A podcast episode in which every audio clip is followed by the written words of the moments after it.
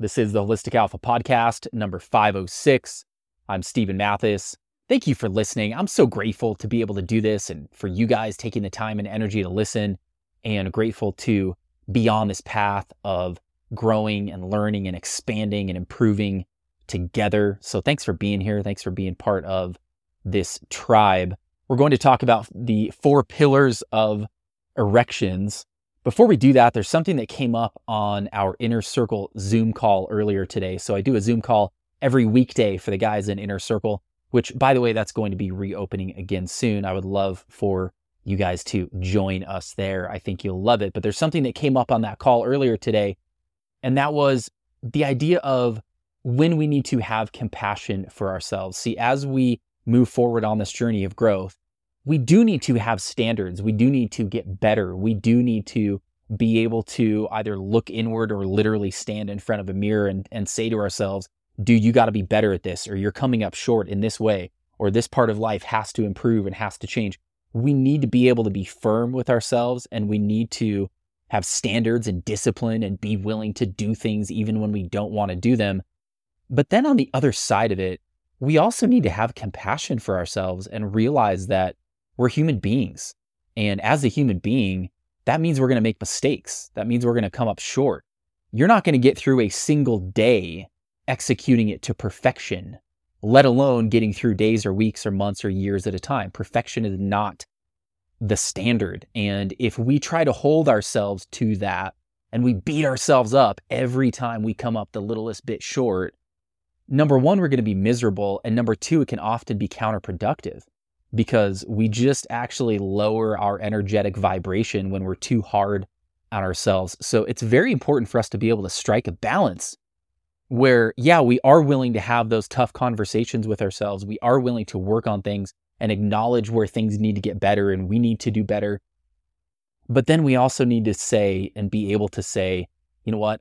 I'm I'm human and therefore I have compassion for myself as a fallible human being who makes mistakes so whether it's sort of the little day to day kind of things or or bigger things that maybe are more impactful, even when you come up short, even when you make a mistake or you fail at something, have compassion for yourself and remember that you're a human being. It's somewhere in that middle area that's the sweet spot. We don't want to be too far on the side of demanding perfection of ourselves and beating ourselves up every time we come up short in any way and be in absolute grind mode a thousand percent of the time. We don't want to be too far on that end, but we also don't want to be too far on the other end where we have just nothing but compassion and it's all okay and I can do whatever I want and it's all fine because I'm a human being. That leads us to not improving and not growing because we do need to have some standards. We do need to say, okay, this part needs to get better and I need to work on this. So find that balance in the middle. And this is something that you know, your meditation practice, your time that you take with your own thoughts and inner world, your, you know, close friends or people that you have to talk to and get some perspective because that's one of the things that can help with that is sometimes we we lose perspective, right? When we get too caught up in one side or the other, it's usually that we don't have perspective of what the situation really is in our life. And sometimes that perspective and that awareness can come from our own inner world and exploring that and meditating and listening to our thoughts and being the observer within ourselves. And sometimes that perspective can also come from outside sources where somebody might be able to say to you, dude, you know what? Actually, you're being kind of too hard on yourself here. You're doing a lot of good things. Don't sweat this one mistake that you had. Sometimes it takes, you know, somebody else to be willing to say that. But whether it's somebody else in some conversation or it's yourself, remember to continually work to kind of find that balance where you are working and growing and improving and you are having standards and you're raising those standards and you're getting better over time, but you also have compassion for yourself as a fallible human being along the way.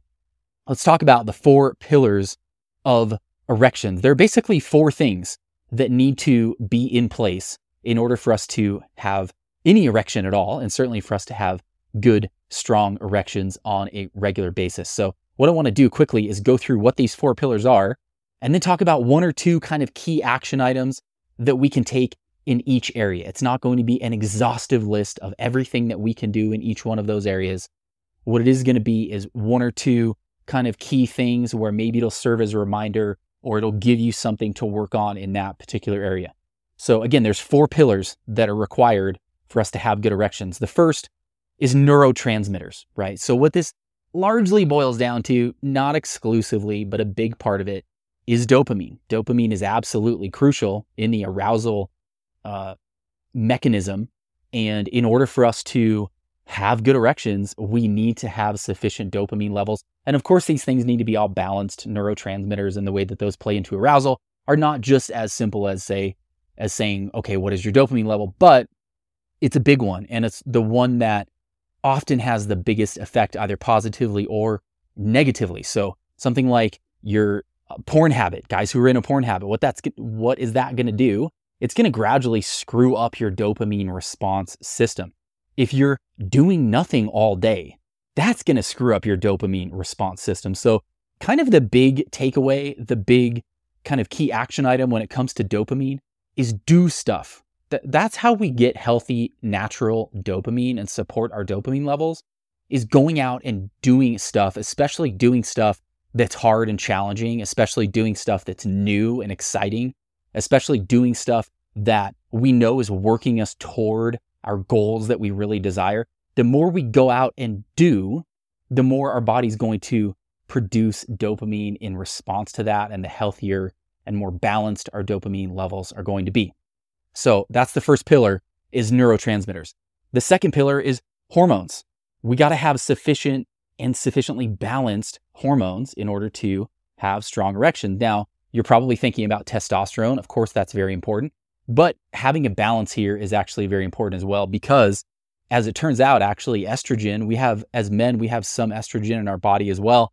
And it's actually very important for arousal. One of the things that will happen sometimes with guys taking certain supplements that supposedly raise testosterone, and the way that they do that is by reducing the conversion of testosterone to estrogen.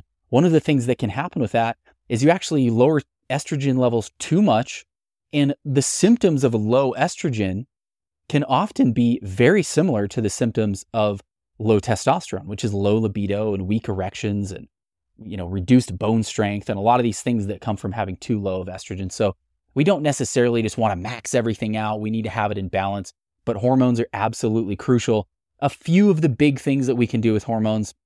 Of course, our diet, your nutrition is going to play a big part in this. Another thing is intense exercise. And notice that I said intense because that is really the difference maker.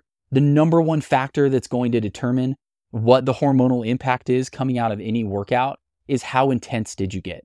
It doesn't really matter so much exactly what you're doing. It doesn't really matter so much how long you're doing it although too long can drag your hormones down. But what really matters is are you getting intense enough? And then the other thing with hormones is sleep.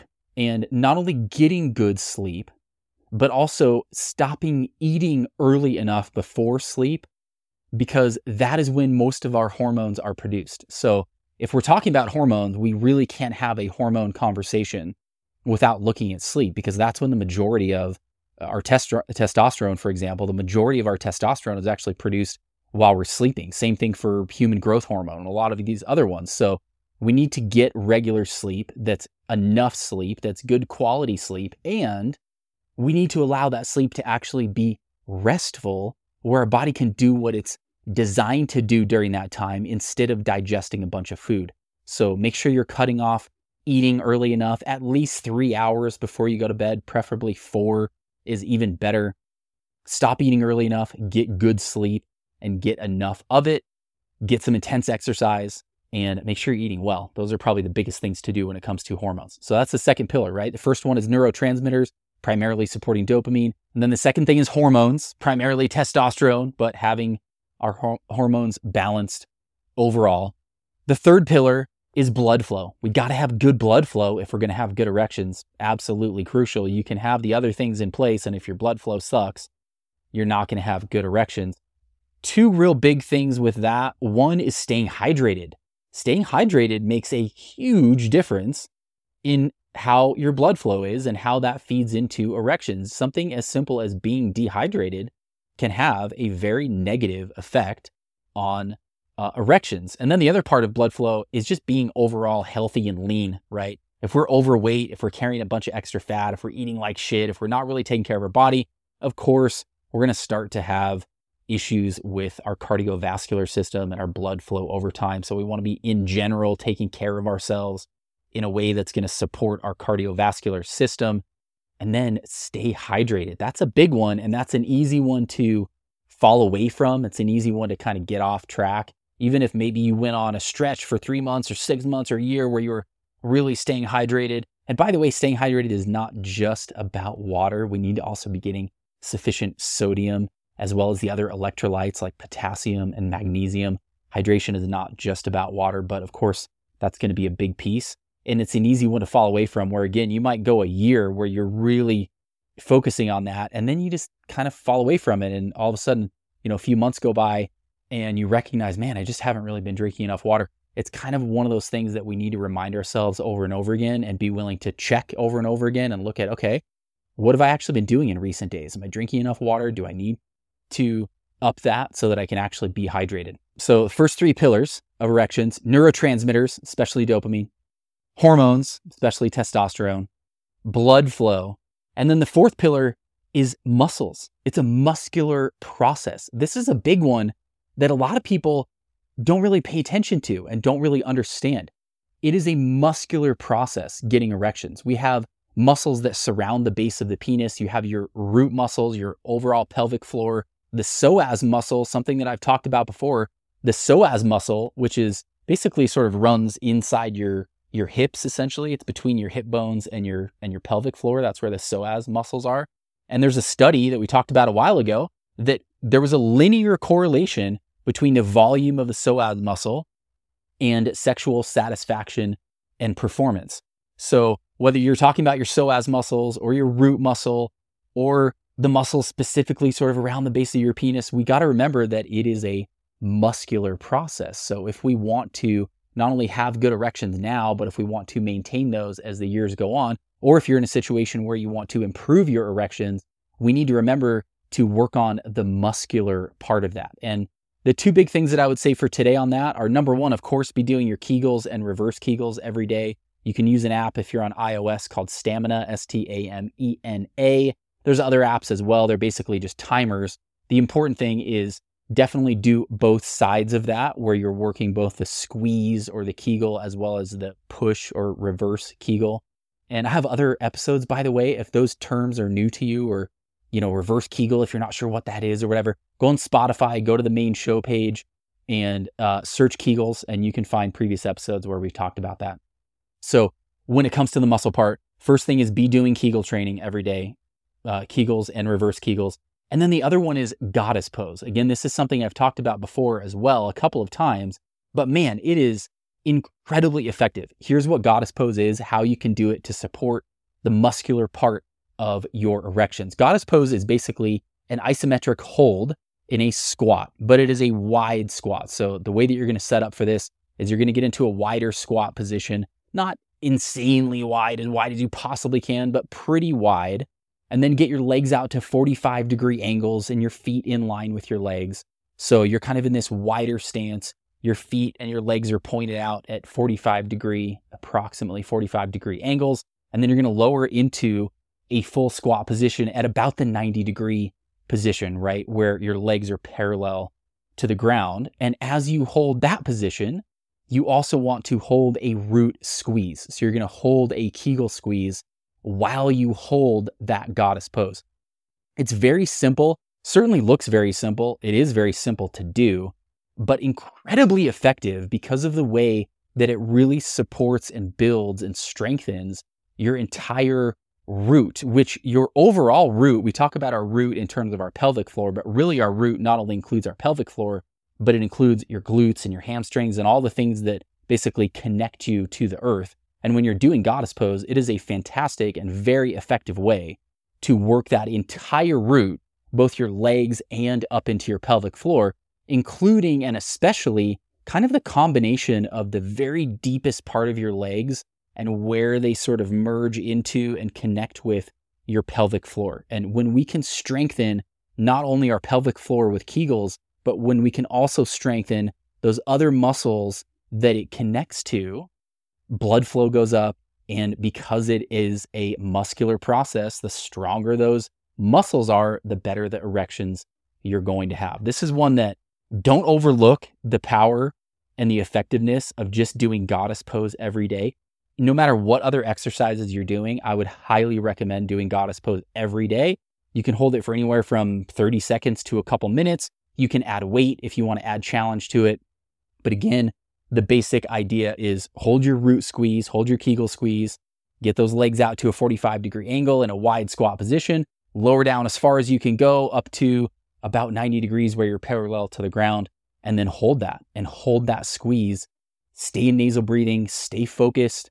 Man, very simple, but very, very effective. So, those are the four pillars of erections neurotransmitters, hormones, blood flow, and the muscular aspect of that. So, if you're having some kind of erection challenges, make sure you look at all four of those areas and figure out, okay, what do I need to fix? Because if you are having not as good of erections as you would like to have, there are some things going on in one or more of those four areas. And even if you're having good erections, remember that as the years go on, we need to maintain those four areas, those four pillars in order to continue to have good erections, which I know that you want to have. So as always, I'm here to support you. Again, Inner Circle is going to be opening up very soon to you guys. I'm looking forward to a lot of you guys joining us in there. If you have questions or feedback, you can always shoot me a text, uh, 801 742 1439. Really appreciate you guys. Go out and kick ass. Have an amazing rest of your day, and we'll talk to you soon.